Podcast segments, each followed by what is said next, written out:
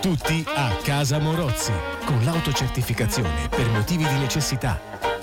Un programma di Daniela Morozzi e Raffaele Palumbo, con Gaia Nanni, Stefano Santomauro e Valerio Nardoni. Testi e regia Marco Vicari e Matteo Marsan. Musiche Stefano Cocco Cantini. Una produzione Controradio e lo stanzone delle apparizioni. Le 9.36, venerdì 29 maggio 2020, nona e penultima puntata di Tutti a casa Marozzi, ma io non vorrei che questa fase 2 non fosse nemmeno mai iniziata, vorrei stare in una fase 1 perché questo ci fa capire che noi dobbiamo uscire da questa casa Marozzi, ma io non voglio uscire, cara Daniela Morozzi, buongiorno, ben trovata a te. Ma io ti terrò sempre in salotto, Eh, no. in camera, per esempio. Dimmi te dove vuoi, Raffa. Diciamo dove voglio? In cucina io, Dove vuoi scusa. In cucina, in sì, sì, Lo sapevo che avresti scelto la No, che cucina, Raffaele. casa mia, comunque. Come vi sentite a tre mesi dal lockdown? Descrivete il vostro stato d'animo con un aggettivo, diteci perché. 366 6260 155 il numero WhatsApp dove descrivere il vostro stato d'animo in un periodo, cara Daniela, che ha cambiato anche un po' il valore degli aggettivi, forse, no? Accidenti, la riflessione sulla lingua, cambiamenti in tempo di Covid proprio rispetto alla lingua è davvero molto interessante. Pensa te come alcuni aggettivi sono cambiati, basti pensare a positivo o negativo. Due aggettivi hanno assunto un valore diversissimo da due mesi fa, perché se oggi per esempio dici sono una persona positiva, in due secondi ti rinchiudono in una stanza, ti lasciano lì da solo lanciandoti il cibo e se lo pigli bene, se no fatti tua. L'importante è che tu sia chiuso per 40 giorni. Sono una persona negativa invece che fino a ieri era un termine dequalificante, è diventata davvero, come dire, la speranza no? di tutti noi. Gli aggettivi, eh, ci sembrava una bella domanda, vero Raffaele? Ma come no? Anche uno solo, perché possono essere un bel modo per definire come ci sentiamo in questo momento. Suggeriscine Vorremmo una fotografia. Eh. Eh, alcuni letti insieme sono stupendi, è un suggerimento, poi ovviamente gli ascoltatori e le ascoltatrici decideranno da soli, però pensa, te le leggo in fila, senti come sono belli, ne ho scelti una parte, compassionevole, audace, elastico, indeciso, smarrito, impaurito, infelice, felice, misericordioso, tollerante, squilibrato, equilibrato, generoso, arrabbiato, inquieto, annoiato, visionario, alcuni, soltanto alcuni suggerimenti. Io per me, Raffaele, ho scelto sospesa perché mi sento sempre più vicina a un articolo che ho letto un po' di tempo fa di Ilvo Diamanti dove diceva l'Italia è quel paese bloccato in un eterno presente e io mi sento così sul mio paese sospesa. Un paese che è bellissimo che a fatica però ti permette di ipotizzare il futuro in questo periodo poi. E mi sento un po' a presente come il Seveso? Non so se hai visto che a come? Milano pochi giorni fa è esondato di nuovo novel Lì bastano due gocce, eh, Raffaele, te lo dico perché ci ho abitato quattro anni a Milano. E non è colpa della pandemia. Eh, sotto un sottopassaggio alle 2.30 di notte, dentro questo, in mezzo all'acqua, c'è rimasto anche un famosissimo e bravissimo artista, eh, Rocco Tanica, eh, ex musicista di e Elio e le Storie Tese, tra l'altro un amico arrabbiatissimo ha fatto un video. E io quando l'ho visto ho pensato porca miseria io mi sento proprio così mi sento come i fiumi d'Italia sai che quando arrivano le piogge solitamente a novembre tranne quest'ultimo caso esondano esondano sempre e tutti giù a chiamare lo stato d'emergenza Da Tutti sempre, le- da sempre. da sempre poi che succede Raffa? L'anno dopo, a novembre, tornano le piogge e lo stesso fiume esonda di nuovo e tutti giù a chiamare lo stato d'emergenza, spicciata l'anno prima. Ora, Raffaele, sono 7000 anni che a novembre piove Sì. e che forse il fiume esonda, possibile non si trovi una soluzioncina, eh? Allora io dico, concordo con chi dice che l'emergenza ha tirato fuori tutti i problemi che c'erano prima, che l'emergenza ci impone di cambiare. Io lo spero perché, come dire, sono positiva, positiva non si può dire, diciamo, sono sospesa, vai. Ho paura che questa emergenza, Raffaele, si sommia emergenza capito? Sospetto che per anni continueranno a dirci, eh vabbè italiani, c'è stato il Covid, non si è potuta fare questa cosa. È un'emergenza di proporzioni planetarie. Ho paura che me lo diranno fino a quando un muoio questa frase, capito Raffaele? Vorrei che bonificassero un fiume e cominciassero sì. a dare anche un po' di liquidità se ce la facessero. Ecco. Sì, sì, sì, a prescindere dalla fase 2, 3, 4 e 5. Allora, un ascoltatore, eh. se ne aveva un sacco di messaggi bellissimi, un ascoltatore dice mi sento lunare. Un'ascoltatrice, Beh. vi prego firmatevi, dice mi sento come una donna primitiva che mette il naso fuori dalla caverna. L'altro ascoltatore, Gianni, dice mi sento uguale. Anche io vorrei, ancora un altro ascoltatore, anche io vorrei che continuiate per tutta l'estate perché siete veramente Uber Alles come la mia Angela Merkel, unica vera politica in Europa. Saluto a voi da Carmen, che è un'estimatrice nostra e di Angela Merkel. Non sono cose che, che succedono, non c'è dubbio. E poi ancora un'altra ascoltatrice che dice il post-lockdown è un po' amaro perché mentre il mondo ricomincia mi sento ferma. Meno male che ci siete voi, siete preziosissimi. Lo sai che è preziosissimo secondo me? È tale Valerio Nardoni, che io chiamo il maestro, e che nell'ultima, nell'ultima puntata ti, chied- ti, spiegherò anche perché lo chiamo in questo modo, ammesso che non fosse già noto e, e, ed evidente. Questa settimana Valerio Nardoni con che verso che fa ci porta da Salvatore Quasimodo, per cui io mi, mi eclisso Daniela, se me lo consenti. Mamma mia, che meraviglia, ti eclissi, bene, che verso che fa?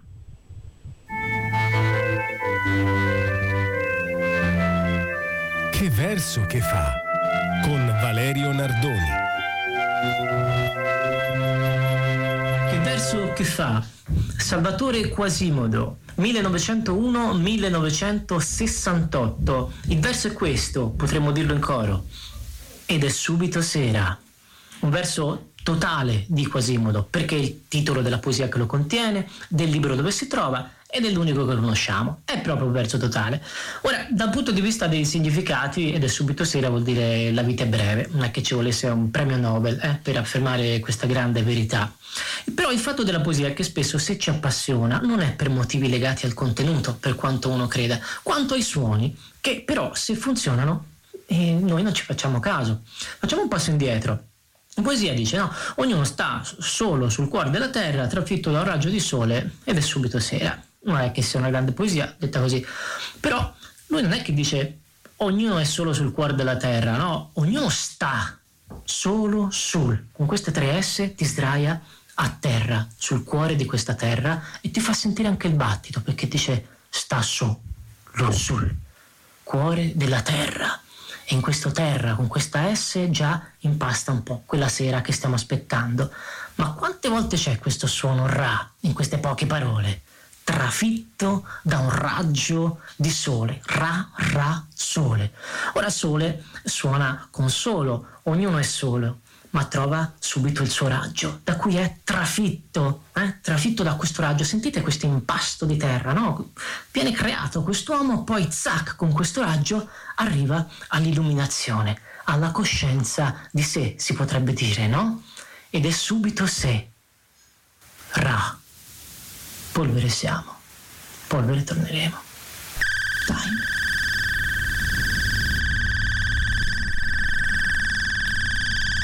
E questo è Valerio Nardoni, sentite, a un certo punto gli squilla la, la, la, la sveglia e lui sa si deve fermare lì. Però a proposito, di, a proposito di maestri, Daniela, a proposito sì, di maestri. Lui voleva dedicare, mi ha detto posso fare una dedica? E ho detto certo, alla radio si fa le dediche, eh, vero? No, noi facciamo altro non facciamo altro. Voleva dedicare questa sua lettura al suo professore Gaetano Chiappini, che gli ha insegnato nei 15 anni di studio insieme a leggere la poesia, come mi ha detto lui, attraverso i suoni delle sillabe. E ha scelto questi versi perché sono tra i più famosi di tutta la poesia italiana. Chi è che non sa ed è subito sera? Li conoscono tutti. Eppure anche questi possono essere letti in modo del tutto differente ed è davvero meraviglioso, insomma. Lascia che io legga ancora tantissimi messaggi che stanno arrivando, cerchiamo di dare soddisfazione a tutti, sono un po' preoccupato per il futuro, vita sociale ed economia, ho già la nostalgia di come era la vita fino all'8 febbraio, l'ossessione per sanificare tutto mi sembra un po' paranoica, a parte questo mi sento bene, siamo più liberi, la pandemia pare recedere, ci scrive Fabrizio. Uh, un'ascoltatrice scrive in astinenza. Dice, ah. in astinenza. No, aspetta, fammi finire. Dice, mi mancano gli spettacoli e l'arte, Daniela, eh, voglio dire. Grazie. Non, no, non potete abbandonarci, dice Carmelo. Mia moglie, quando era bambina, ha conosciuto Quasimodo volendo fare, ma, ma, che è sposata con Nefertiti di Carmelo? No, no, è, una battuta stupida e sciocca, nel senso che Quasimodo, che tra l'altro non campò tantissimo, nacque nell'1 e morì a Napoli nel 68, quindi ci sta tutto. Infine, Daniela. Klaus scrive: Il mio stato d'animo, sono incazzato con questi buffoni cialtroni del governo e i nostri amministratori che da oltre due mesi si riempiono la bocca di belle parole per aiutare aziende dipendenti e la popolazione guardando sobriamente il che hanno fatto mi accorgo che poco o nulla. Per l'inattività, grazie agli arresti domiciliari, mi è tornata all'ernia lombo sacrale e se incontrassi uno dei suddetti buffoni avrei difficoltà a non saltargli addosso per strozzarlo. Allegria, alleluia, su con la vita e avanti con la positività, andrà tutto bene, ma non grazie ai politici. Tanti saluti e buon lavoro, dice Klaus, a cui auguriamo il meglio per la sua ernia lombo sacrale. Daniela. Siamo finiti eh, sull'ernia questa mattina. No, certo. Davvero, no, parti con l'ernia non è male. Eh. Io anch'io ho male al ginocchio da ieri e dico ma porca miseria, cambierà il tempo, stanotte è piovuto, ormai sono vecchia Raffaele, lo capisco dal ginocchio, gli eventi meteorologici. Però ma Leonardoni a te ti ha molto influenzato perché la riflessione linguistica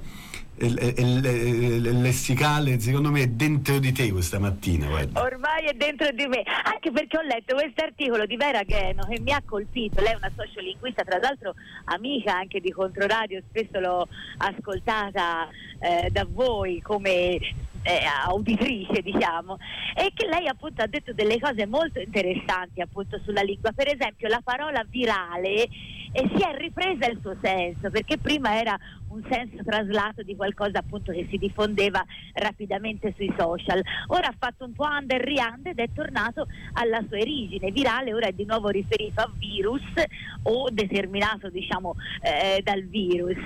I social, i social Raffaele in questo momento hanno dato il, anche il meglio di sé, diciamolo, perché ho cominciato eh, avendo un pochino di tempo libero perché i teatri riaprono non si sa quando, e mi sono messa a guardare un sacco di trasmissioni, alcune eh, proprio online e ho visto che gli approfondimenti sono cresciuti davvero tantissimo, eh, eh, ci sono stati approfondimenti su temi più diversi, convegni universitari, incontri con artisti, scienziati, dibattiti, riflessioni, davvero su tante tematiche e credo che questo sia proprio uh, una qualità di questo momento. No?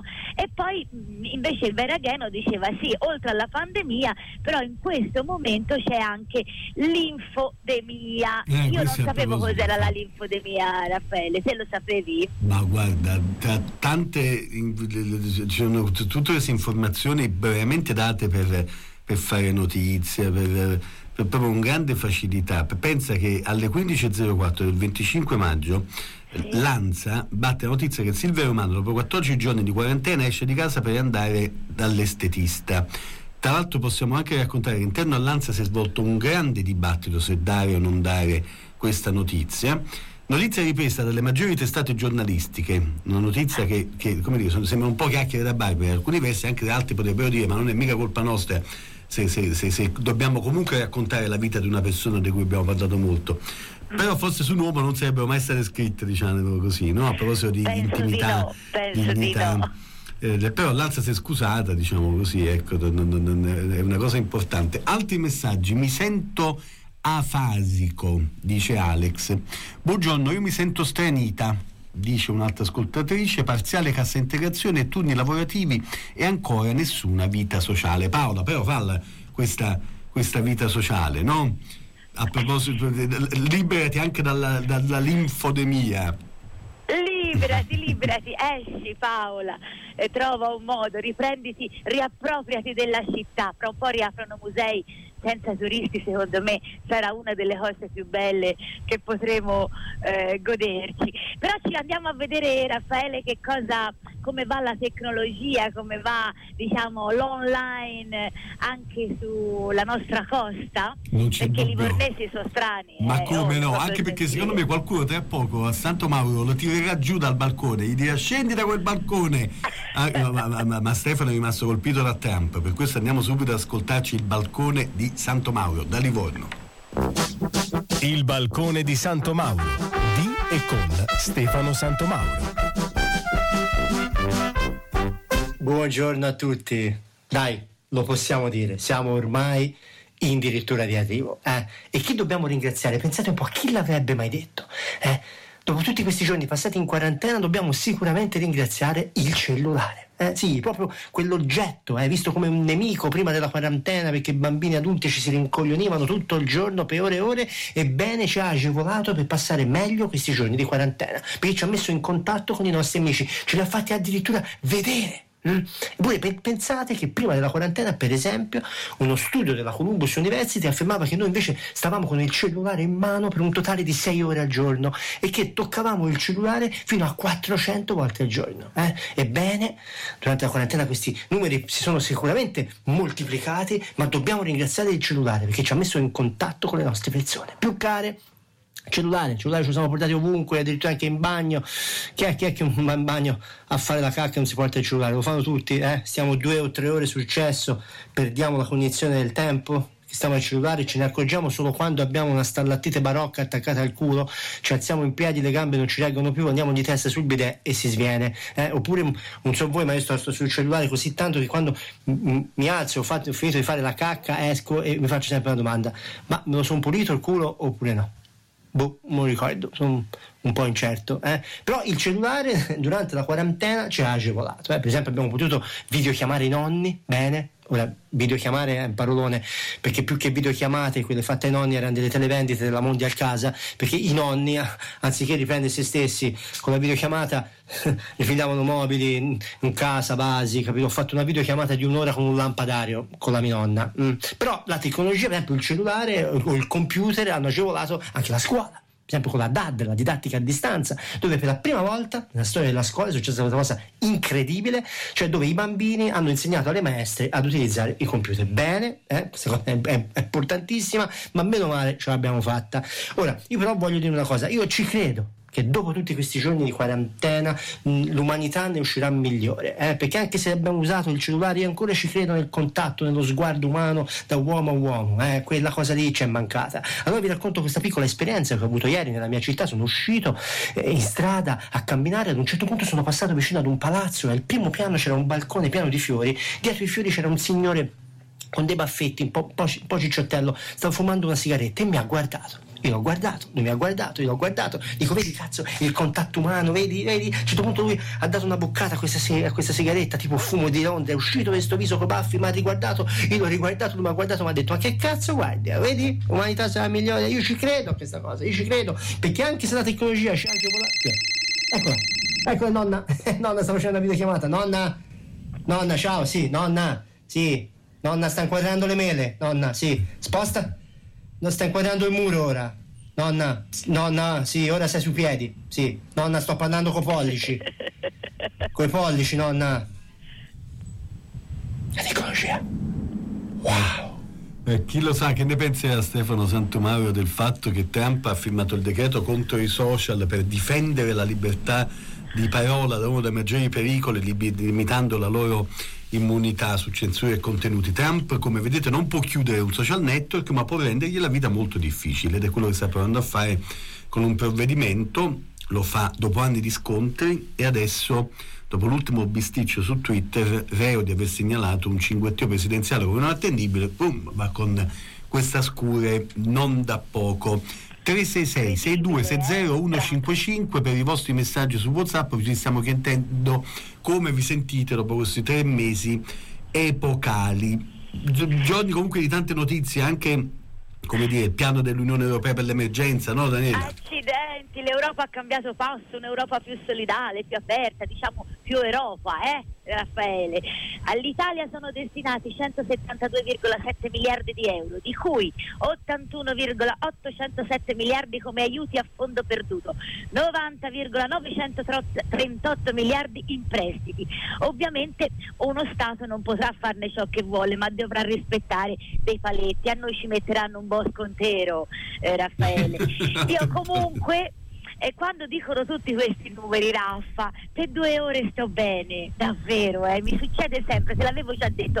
Poi non ho ancora avuto la seconda tranche dei 600 euro, però lì per lì, quando mi citano tutti questi numeri, mi fa un effetto ah, eccezionale. Anche a te, Raffa, oh, mamma mia. No, lì la sospensione va via.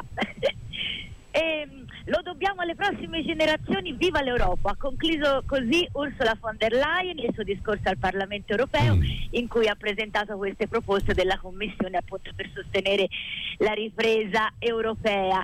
E io ci credo anche a lei, anche perché ha sette figli, una donna che è riuscita con sette figli ad arrivare al suo livello, insomma è un'immagine che mi piace e se ci pensa lei alle nuove generazioni con sette figlioli voglio vedere chi ci pensa. Sono speranzosa coraggiosa, che vengano spesi questi soldi con criterio politico, perché il punto di questa settimana ci racconta tutt'altro.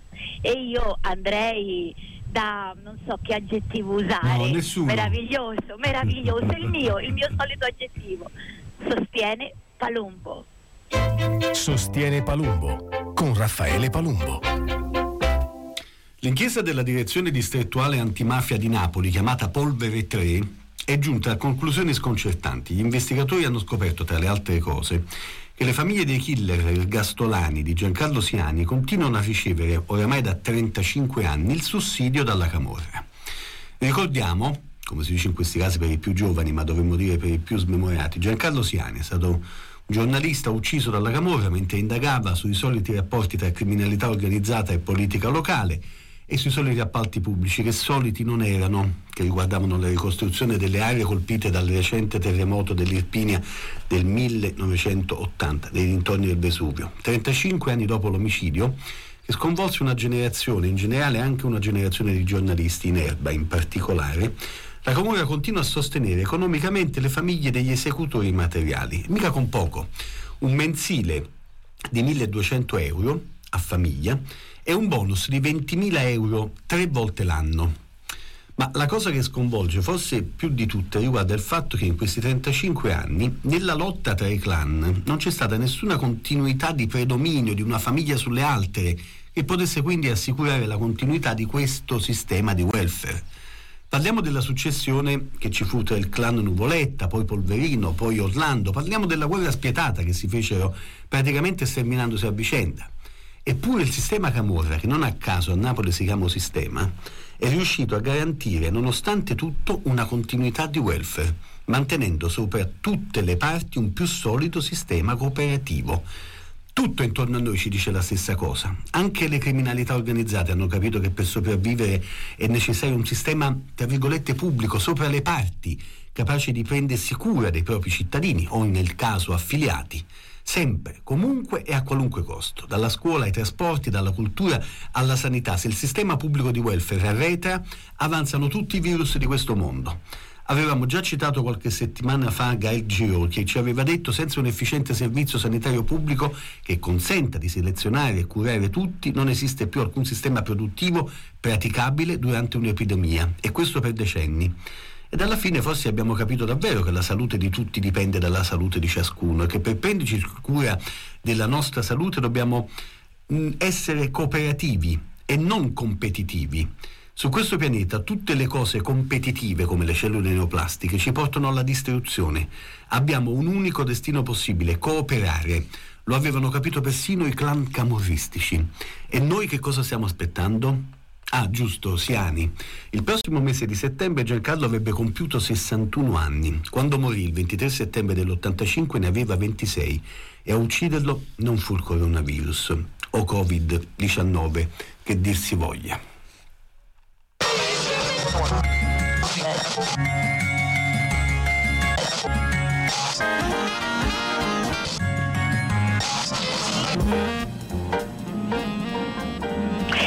Importante Raffaele, grazie. Anche tu hai un ricordo importante. Ho un ricordo importante, noi ridiamo, scherziamo, però insomma era l'una e quattro minuti della notte del 27 maggio 1993 quando un furgone riempito con 250 kg di tritolo esplode nel cuore della nostra città tra la Galleria degli Uffizi e l'Arno a due passi dalla sede dell'Accademia dei Georgofili. In questi giorni lo abbiamo ricordato, persero la vita 5 persone, 48 i feriti ed è stato un ricordo che sul web eh, ha girato molto e, e, ci piaceva oggi anche a seguito del tuo racconto ricordarlo. Hai fatto molto bene, in tanti l'abbiamo ricordato con grande in tanti e tanti con grande dolore sempre vivo le commemorazioni per la prima volta sono andate appunto in, in streaming ci spostiamo anche noi insieme a Google, ci spostiamo a Google Spostati Daniela però adesso, sì. perché questo, quest'oggi andiamo a Castelnuovo per Ardenga, è un posto che ci sta molto, molto a cuore perché in quella zona lì c'è un teatro molto interessante. Andiamo da Davide Lettieri, che è un attore, è un tecnico, è un contadino, è un neobabbo e questa settimana ci consiglia una cosa davvero curiosa, come avere sempre cipollotti freschi sulla nostra terrazza. Il video è ancora più bello, ma per quello dovete aspettare lunedì, però Google spostati con Davide Lettieri. Google spostati. I consigli di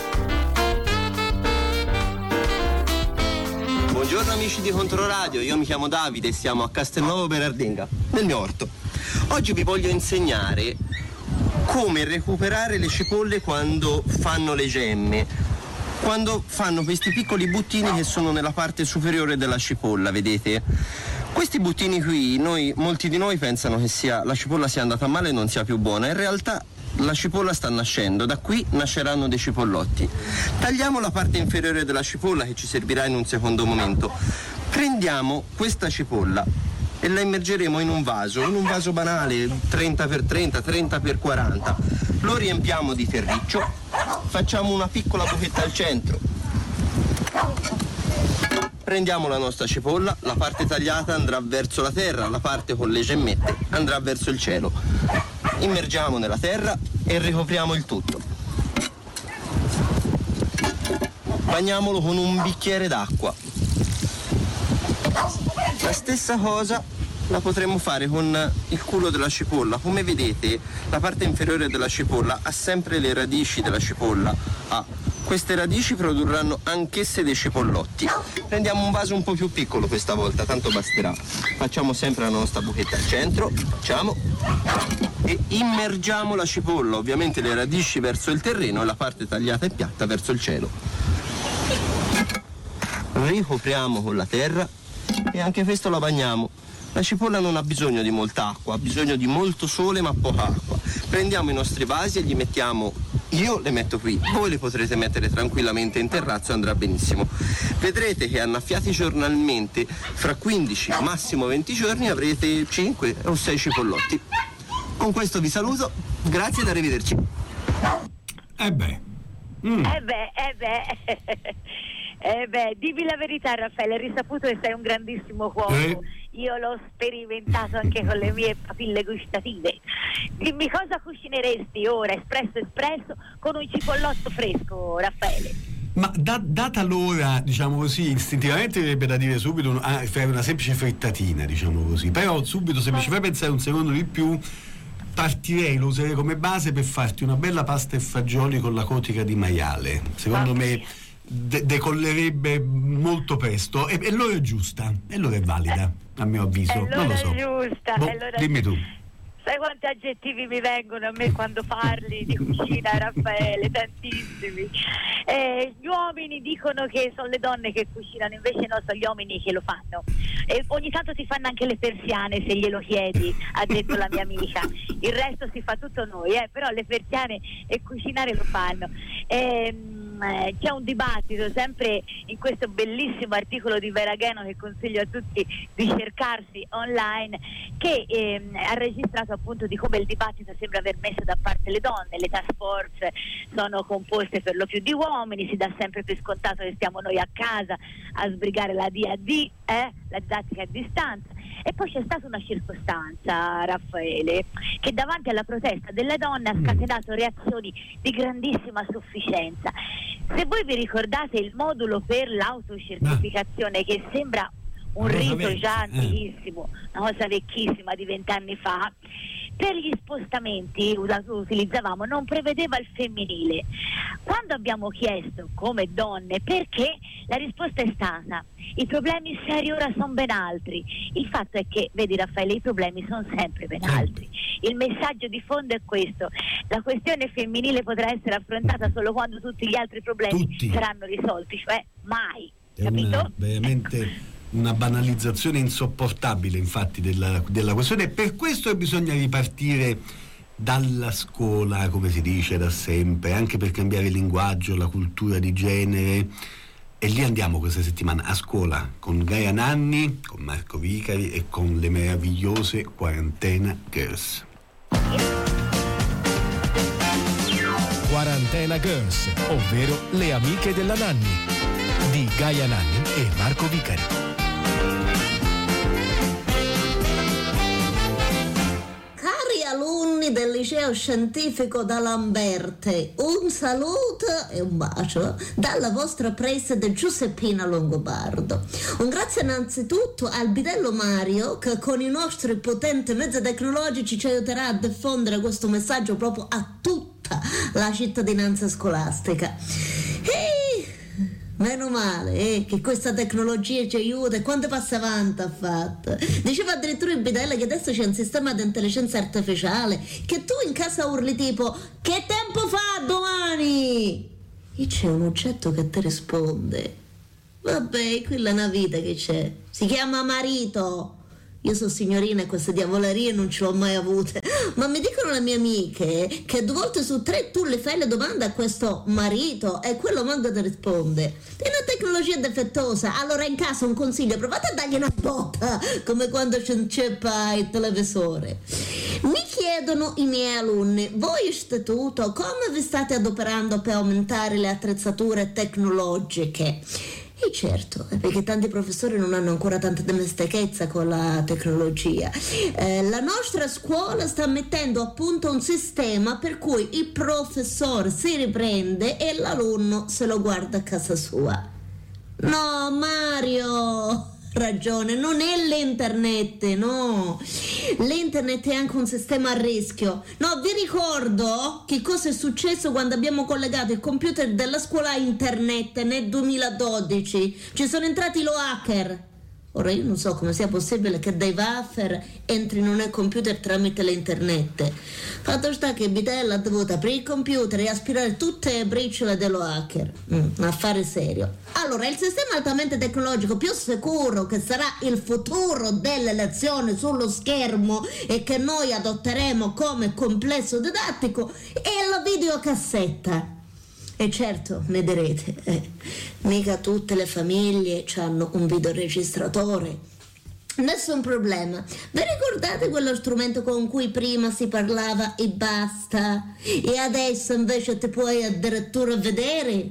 No, ma che cellulare, Mario, no! Sto parlando del videocitofono. Vi mandiamo a casa l'insegnante che vi suona e vi fa comodamente la lezione sul portone. Eh. Purtroppo c'è sempre chi è ostile a queste nuove tecnologie, ci scusiamo con il professor Castellucci, che lui ha suonato al campanello di un alunno domenica mattina alle 10 ed è stato picchiato da un gruppo di testimoni di Geova, leghisti, pure, al grido di vengono qua e ci rubano al lavoro. Ci scusiamo, professor Castellucci. Ma la domanda che mi fate tutti è quando torneremo a scuola? Lo so, lo so, è difficile. Per gradi. mm? Non rifacciamo tutto per gradi, si entra però un poco alla volta. Intanto vi farà piacere che dentro la nostra scuola sono tornati i topi.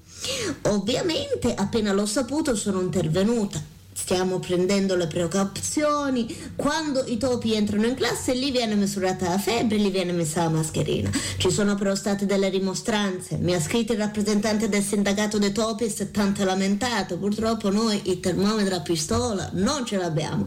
E quindi la temperatura ai topi la prende il bidello col termometro rettale. Tra l'altro dobbiamo dire bravo Mario, bravo al nostro bidello perché per mantenere le distanze riesce a mettere il termometro rettale ai topi con la cerbottana. Mannaggia Mario, forza Mario, che bravo che sei. E con questo per oggi è tutto. Un saluto e un bacio da vostra preside Giuseppina Longobardo a tutta la cittadinanza scolastica. Hai scritto tutto Mario? Eh.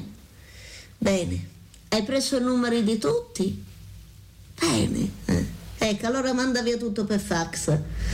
Ah, la tecnologia, vedi che mano che ci dà, che comodità. no, il, il, il, termometro mentale no, ti prego. Eh, stiamo piangendo qui in studio, Gaia Nandi, meravigliosa. Però qualche, qualche, c'è, c'è, in questa direzione qualche buona notizia, si inizia qualche sperimentazione, insomma, accadono cose belle, dai. Sì, dai, hai visto eh, ci sono state, la prima lezione si fanno all'aperto, la sperimentazione è stata fatta a Poggio a Caiano, un progetto di outdoor education, non so se ha visto, vero? Fuori dalla porta, educazione fuori dalla porta, un orientamento pedagogico che valorizza le esperienze basate sullo star fuori, ho letto, che poi sono state in realtà alternate attività nei locali al chiusi. Comunque eh, 52 sono stati i bambini coinvolti in questo nuovo progetto per ritornare ad uscire a far lezione, anche perché tornando agli aggettivi e per suggerire di scriverci ancora, io ieri quando l'ho chiesto a mio figlio, gli ho detto Pippo ma un aggettivo ce l'avresti da suggerirmi? E lui mi ha detto mamma, annoiato mamma, annoiato. Hai ragione poverino, la cosa di Poggio è bella ma non è così innovativa, che io ho fatto, tu, tu, fatto tutte le scuole in outdoor education, che tutte le volte dicevano vai vai, avviati fuori per favore, poi ne, ne, ne parliamo ne parliamo più tardi. Messaggio arrivato prima di sentire una cosa veramente bella, bella, poetica, importante che è la posta della Dani. Però dice il problema dei 600.000 stagionali rimasti fuori da ogni bonus e aiuti. Ne avete parlato, non si sa come andare avanti. E infatti, questo è un altro tema su cui torneremo molto importante, come è molto importante il tema che abbiamo nella posta della Dani questa settimana, una lettera arrivata da Donatella Carmi, la presidente di fila della Fondazione Italiana di Leniterapia, un tema importantissimo, la posta della Dani.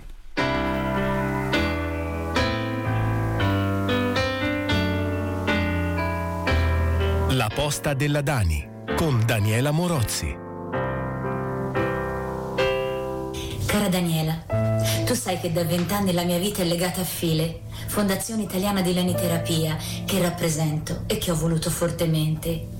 Così oggi a Firenze esiste un'istituzione privata che affianca quella pubblica ed ha come missione quello di stare vicino al dolore e alla sofferenza delle persone affette da malattie oncologiche e non gravi ed inguaribili.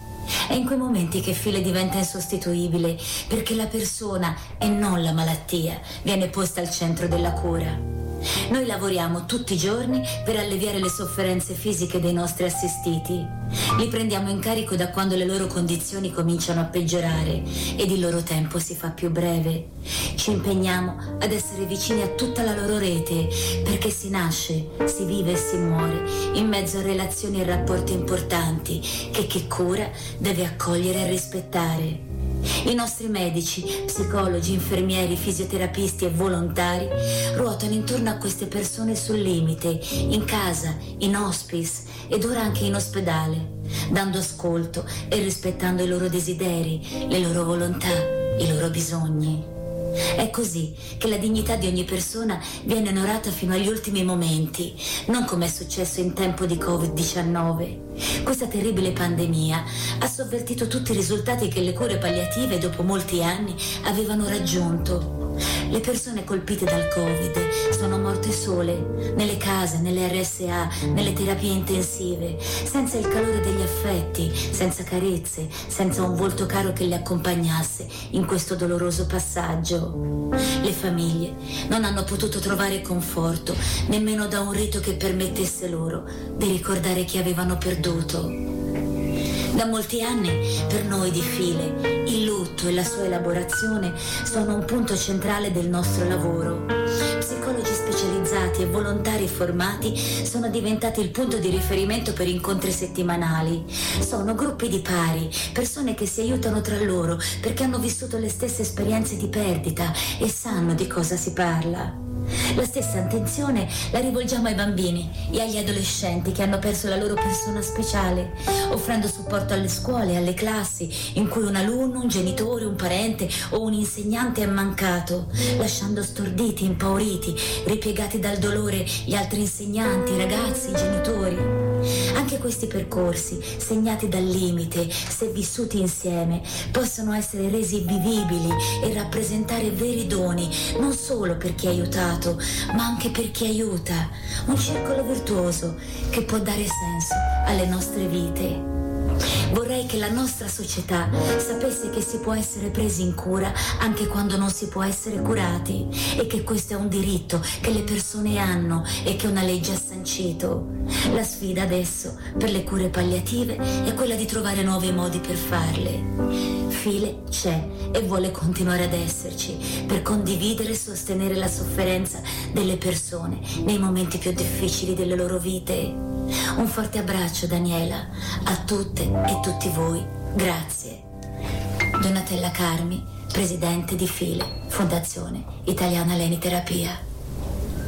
Eh beh, una lettera veramente importante, veramente importante, come tante ne ricevute in, in, queste settimane. Siamo alla fine della penultima puntata, cara Daniela. Come si deve fare? Che avventura! È iniziato con la chiusura e con la neve, ora invece usciamo, è quasi estate, Raffaele, tranne oggi perché appunto piove, ma insomma ci siamo, eh, siamo alla fine addirittura d'arrivo e sono certa Raffaele che ce la faremo perché come ha detto il grande, unico, inimitabile filosofo Albano Carrisi a Domenica Inne pochi giorni fa l'uomo è stato capace di distruggere i dinosauri, pensa un po' se non è capace in questo caso di distruggere quel piccolo maledetto verme microbo che si chiama coronavirus. L'uomo non ha mai incontrato i dinosauri, Daniela. E i dinosauri gliel'hanno detto a Albano, ma la risposta è stata peggio. Ha detto che l'ha vista in un museo a New York questa notizia. Ci diamo appuntamento con l'ultima puntata venerdì prossimo, il 5 di giugno. Ricordiamo che questa trasmissione va in replica anche domenica alle 12, da lunedì sarà in streaming il video, che è molto bello. Mi aiuti a chiudere Daniela?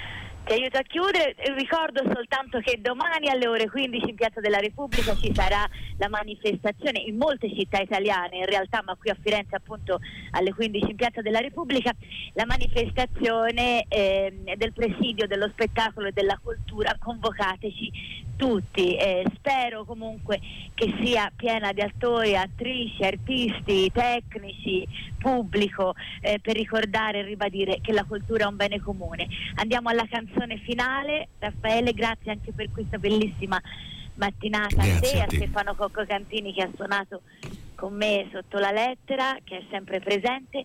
Abbiamo una canzone finale, un regalo di Sara Loreni, è una performer, producer, cantautrice italiana ve la ricorderete perché un po' di anni fa aveva detto di no anche a X Factor. Lei utilizza spesso la Loop Station, è una sua cifra artistica e ci ha regalato il suo ultimo singolo. Ha detto così presentandolo: Succede che la magia della quotidianità sia turbata da eventi eccezionali. Succede come la neve a maggio. La neve di maggio di Sala Roeni. Vi salutiamo così, ci vediamo la prossima, ci sentiamo la prossima settimana.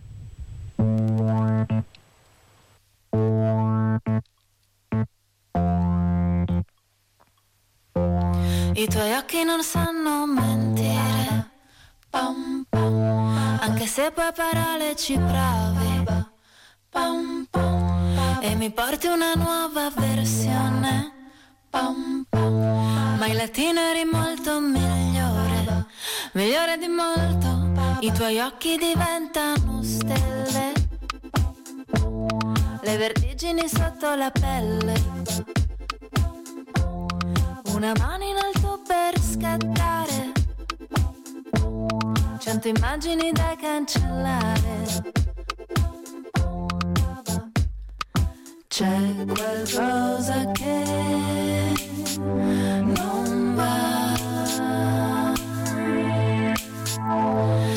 Sì, c'è qualcosa che non va. Tipo la neve a maggio. Come la neve a maggio. Tipo la neve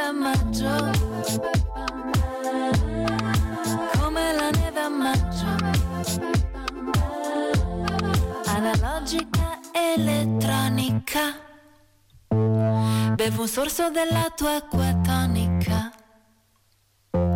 E sparisci dentro ad uno schermo. Ridi pure ma non è uno scherzo. E mi perdo fra strade assordanti. Consumando gli occhiali a cercarti. Trovo il cielo dentro un acquerello.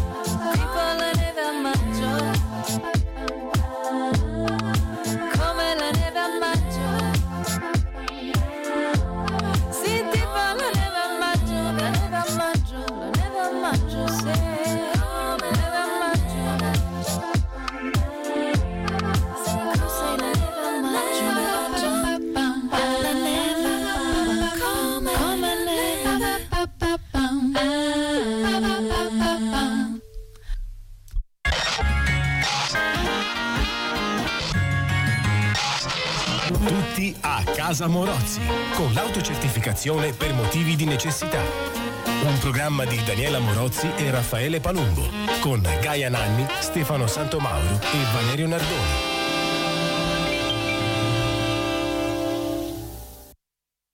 Questo programma lo potete riascoltare in podcast su www.controradio.it.